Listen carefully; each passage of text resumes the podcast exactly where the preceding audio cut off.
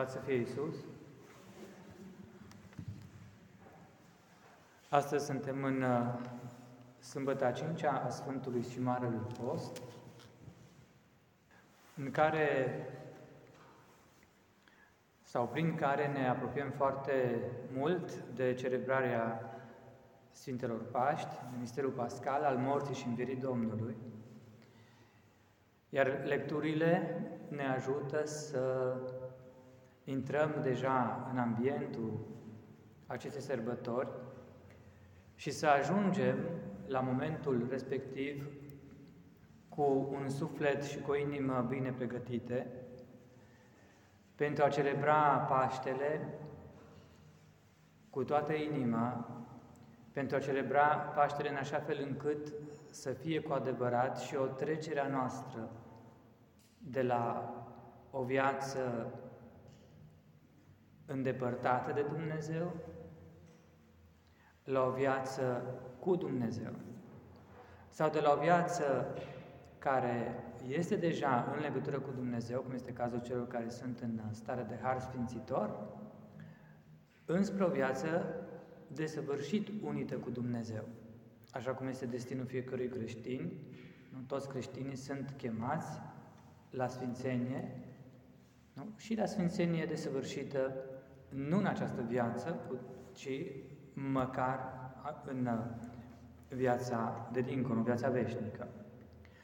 Astăzi ă, s-a citit, dacă vreți, momentul de răscruce din ă, activitatea publică a lui Hristos, cumva tot ceea ce El a făcut și a spus până în acest punct, s-a făcut cu acest scop ca să, să ajungă la această conversație pe care o are cu apostolii. Chiar și Sfântul Marcu, care scrie această Evanghelie, tot ce a scris până aici, a scris pentru a se ajunge la a adresa această întrebare cititorilor lui. Nu? Întrebarea este, am citit-o aici, dar voi cine spuneți că sunt eu?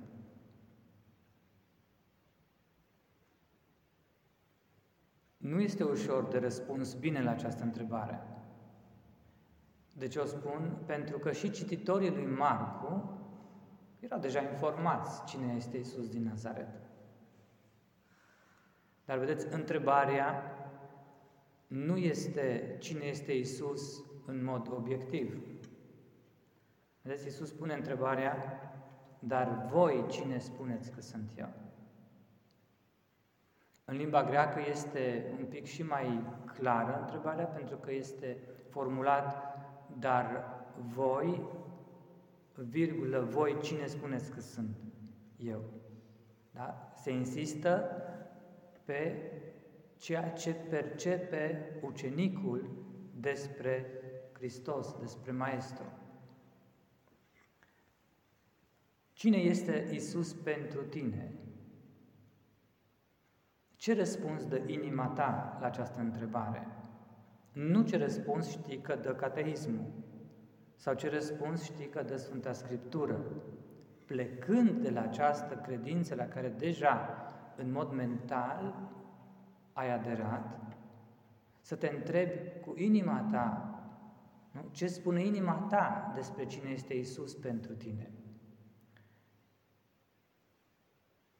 Ne-ar prinde bine o astfel de meditație, de făcut fiecare în forul său interior, în, în ascunzișul cămăruței sale, nu?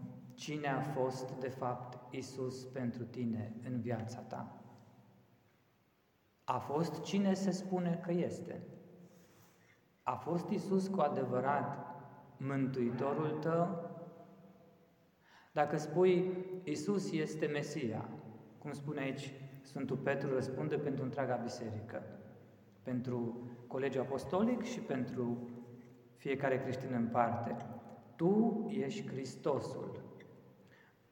În Evanghelia de la Matei este un pic mai lung răspunsul. Tu ești Hristosul, virgulă, Fiul Dumnezeului celui viu.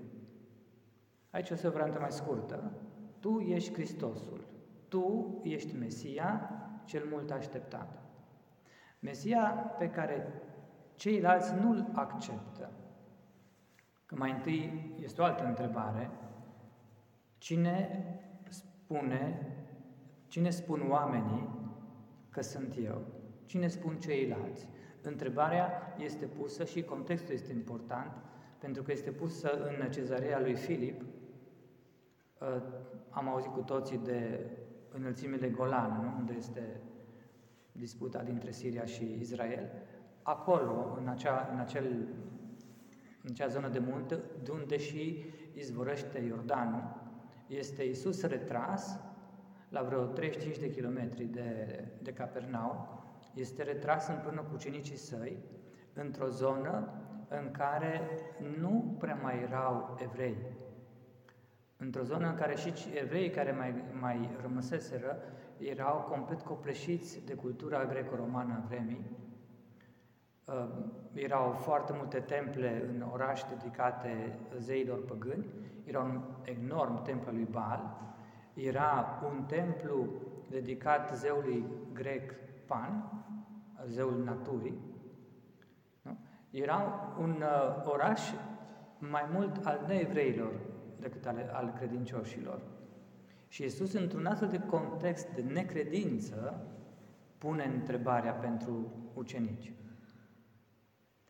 Și așteaptă de la ei un răspuns. Oamenii spun, unii spun că ești, uh, cum spuneți, unii spun că ești Ion Botezătorul reînviat, alții că ești uh, profetul Ilie care trebuie să se întoarcă, alții că ești unul dintre proroci, dar toți spun că Isus este, da, un personaj important, dar nu este cel mai important. Nimeni, vedeți de aici, nu spune că e Mesia. Dacă vă uitați la începutul Evangheliei, se spune unii credeau despre Ioan Botezătorul că era Mesia. Dar aici, în această listă, nu este menționat nimic despre faptul că cineva, în afară de Petru, ar fi spus că Isus este Mesia. Maxim este Ioan Botezătorul. Dar Ioan Botezătorul, pentru că a murit, sigur nu este, n-a fost Mesia. Da? Și atunci, Iisus plecând de la această necredință a oamenilor și știind credința ucenicilor, vrea să-i aducă un pic mai aproape de ceea ce urmează să se întâmple pentru mântuirea lumii. Și de aceea îi întreabă, cine spuneți voi că sunt?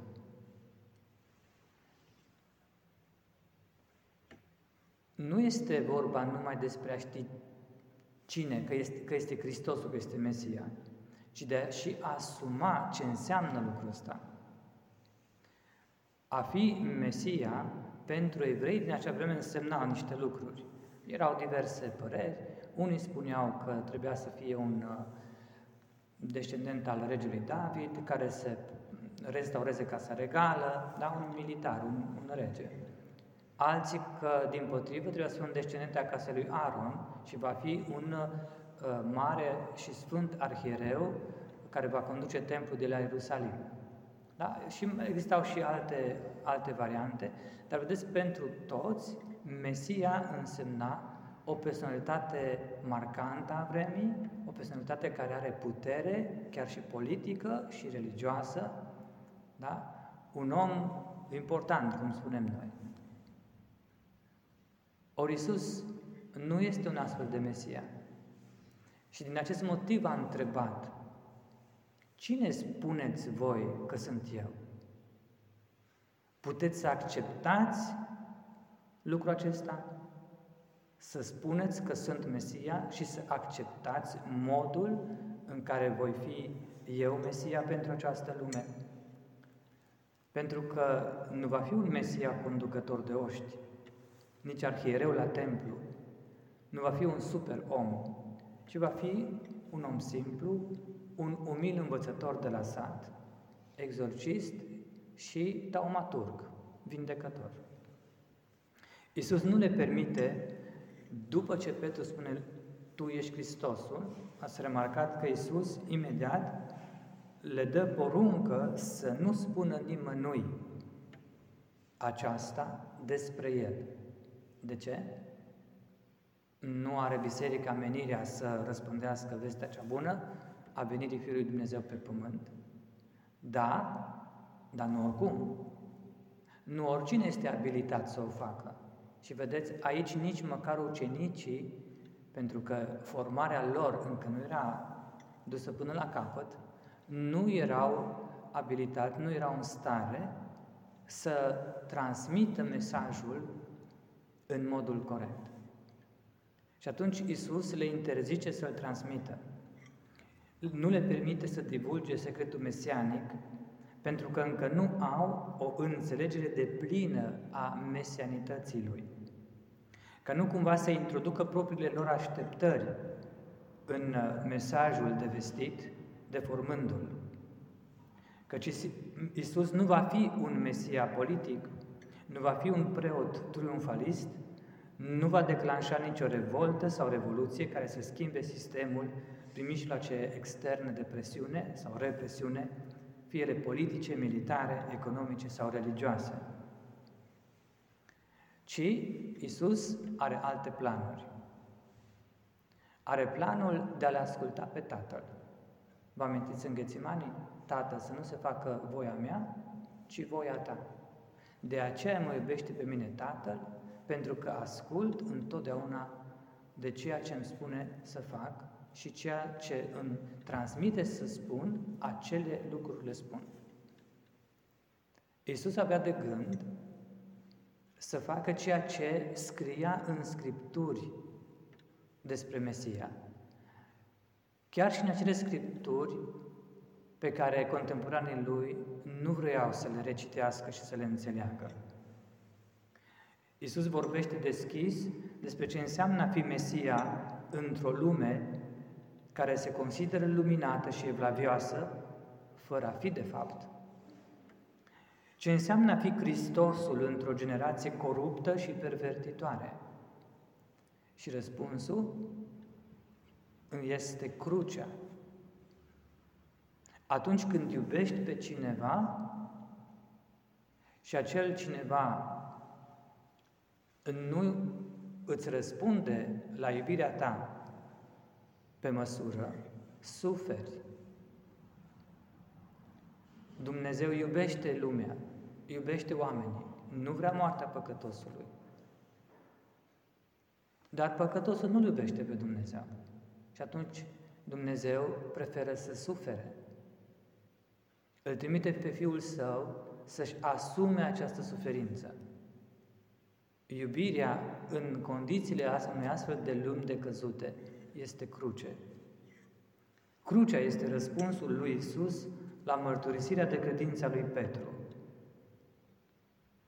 Tot ceea ce a făcut și a învățat Isus până atunci a fost menit să ducă la acest punct.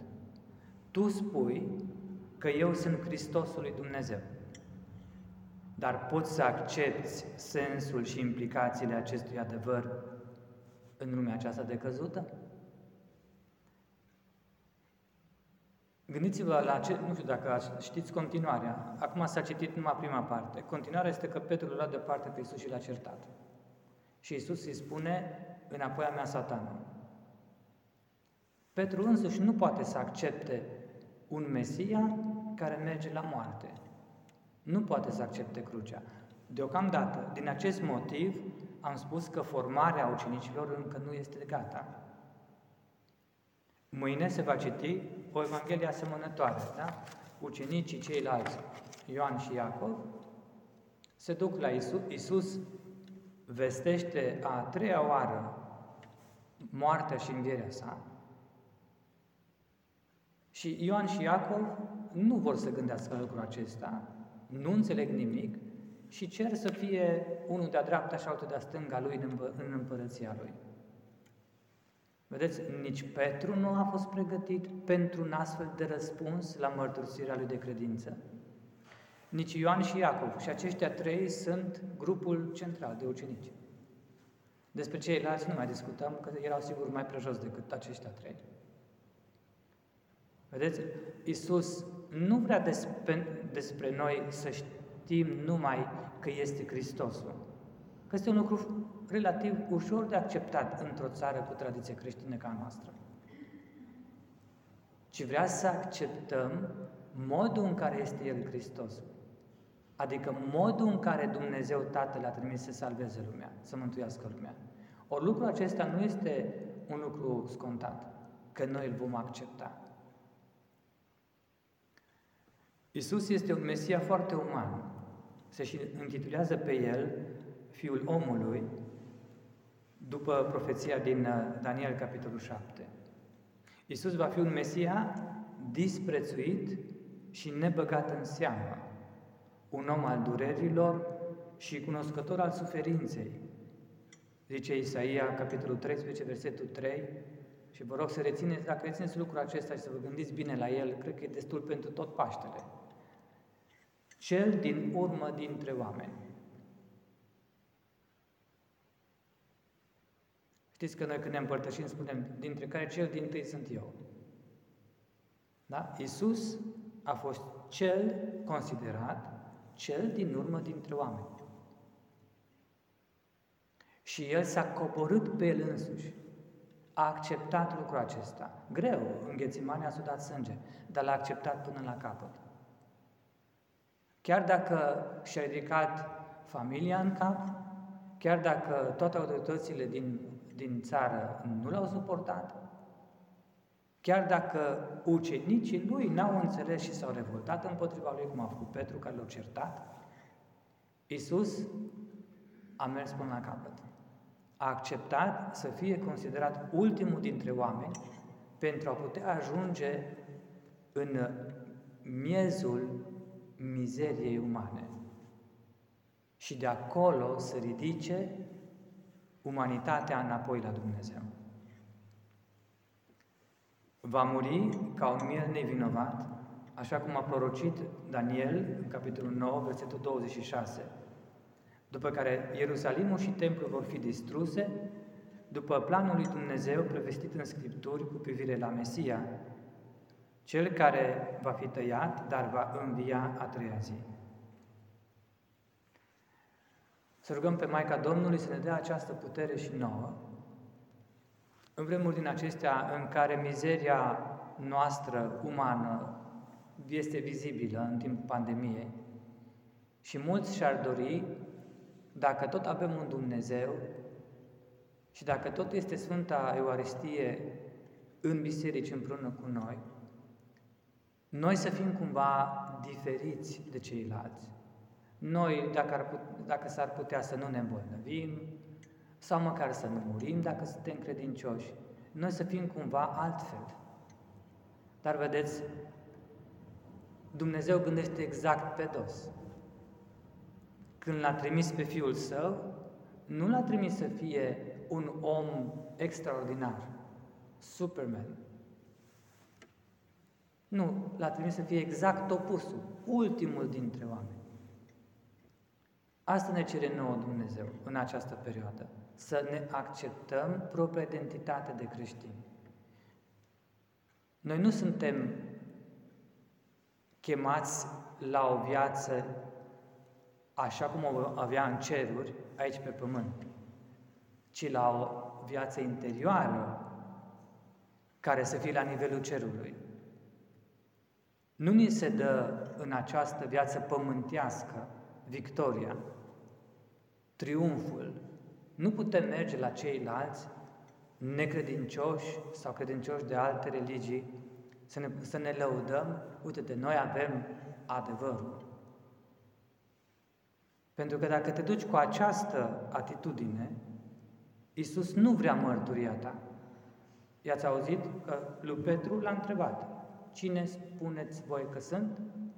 Hristosul, să vă țineți gura. Numai dacă îți asumi umilința pe care El și-a asumat-o, suferința pe care El și-a asumat-o, poți să deschizi gura și poți să fii creștin. Altfel, Dumnezeu nu primește mărturie de la tine pentru că ești la fel ca și ceilalți necredincioși. Deși, da, ai credința din cateism învățată, de fapt e credința bisericii, nu e credința ta. Asta trebuie să cerem de la Bunul Dumnezeu. Putere de a ne asuma și noi suferința ca și Hristos. Acum, noi, nouă, nu ni s-a pus în cârcă toate păcatele lumii, cum i s-au pus lui. El și-a asumat toate fără de legile noastre și toată mizeria noastră. Nouă ni se cere doar să ne asumăm mizeria noastră, a fiecăruia în parte, și a familiei lui. Poate un soț, o soție, un copil, da? o bunică. Nu, nici măcar toată Timișoara sau toată parohia. Că nu suntem în stare. Abia ne ducem pe noi înșine. Asta trebuie să cerem lui Dumnezeu să, să ne dea. Mă de Sfântul Pavel, săracul, unii spuneau că creștinii nu se mai bolnăvesc după ce s-au botezat. Alții spuneau că creștinii nu o să mai moară după ce s-au botezat. Că o să vină Hristos atât de repede de o oară încât o să ia la cer înainte să apuce să mai moară. Ori el trăia o viață, din punct de vedere omenesc, la fel de mizerabilă ca și altora. În continuare se îmbolnăvea, în continuare uita lucruri importante, da? în continuare era Pavel, Saul, cum se știa el. Și spune la un moment dat, când nu se mai suportă pe el însuși, așa cum e, spune într-o epistolă, de trei ori am cerut lui Dumnezeu, lui Hristos, să ia de la mine ghimpele acesta. Nu se știe exact despre ce e vorba, mulți teologi, bibliști, uh, sunt de părere că ar fi fost vorba de o boală, gen epilepsie sau orice altă boală, nu contează care. Și Hristos, poate vă amintiți ce a răspuns. Îți ajunge ție puterea mea, căci puterea mea se desăvârșește în neputință, în mizeria ta. Asta este lecția pentru noi de Paște. Noi putem să răspundem ca și Petru, pentru că am primit și noi, împreună cu Petru și cu întreaga biserică, lumină de la Dumnezeu Tatăl de sus, care ne spune cine este Hristos. Dar nu este suficient pentru mântuire. Nu este suficient pentru mărturie creștină. Trebuie să-ți asumi și să fii cum este Hristos. Că purtăm numele Lui, nu-i așa? Creștini. Creștini de la Hristos, Mesia. Suntem și noi mesianici, sau nu știu cum să o spun pe românește. Suntem și noi ce a spus Petru despre Isus. Dar numai cu vorba, numai ca etichetă. Ori de câte ori ne revoltăm împotriva suferinței, împotriva mizeriei noastre de orice fel, în loc să o asumăm așa cum a asumat-o Hristos, noi aruncăm crucea de la noi. Și atunci Paștele, că Paște fără cruce nu este. Nu? Este Vinerea Mare, apoi este Duminica Paștelui, cu învierea. Să rugăm pe Maica Domnului și întreaga biserică, toți sfinții și îngerii din cer, să ne dea această putere despre care am spus, să ne punem în fața crucifixului și să îi cerem lui Hristos să ne dea un răspuns adevărat la această întrebare. Cine a fost Hristos pentru noi cu adevărat până acum? Și cine este cu adevărat Hristos pentru noi?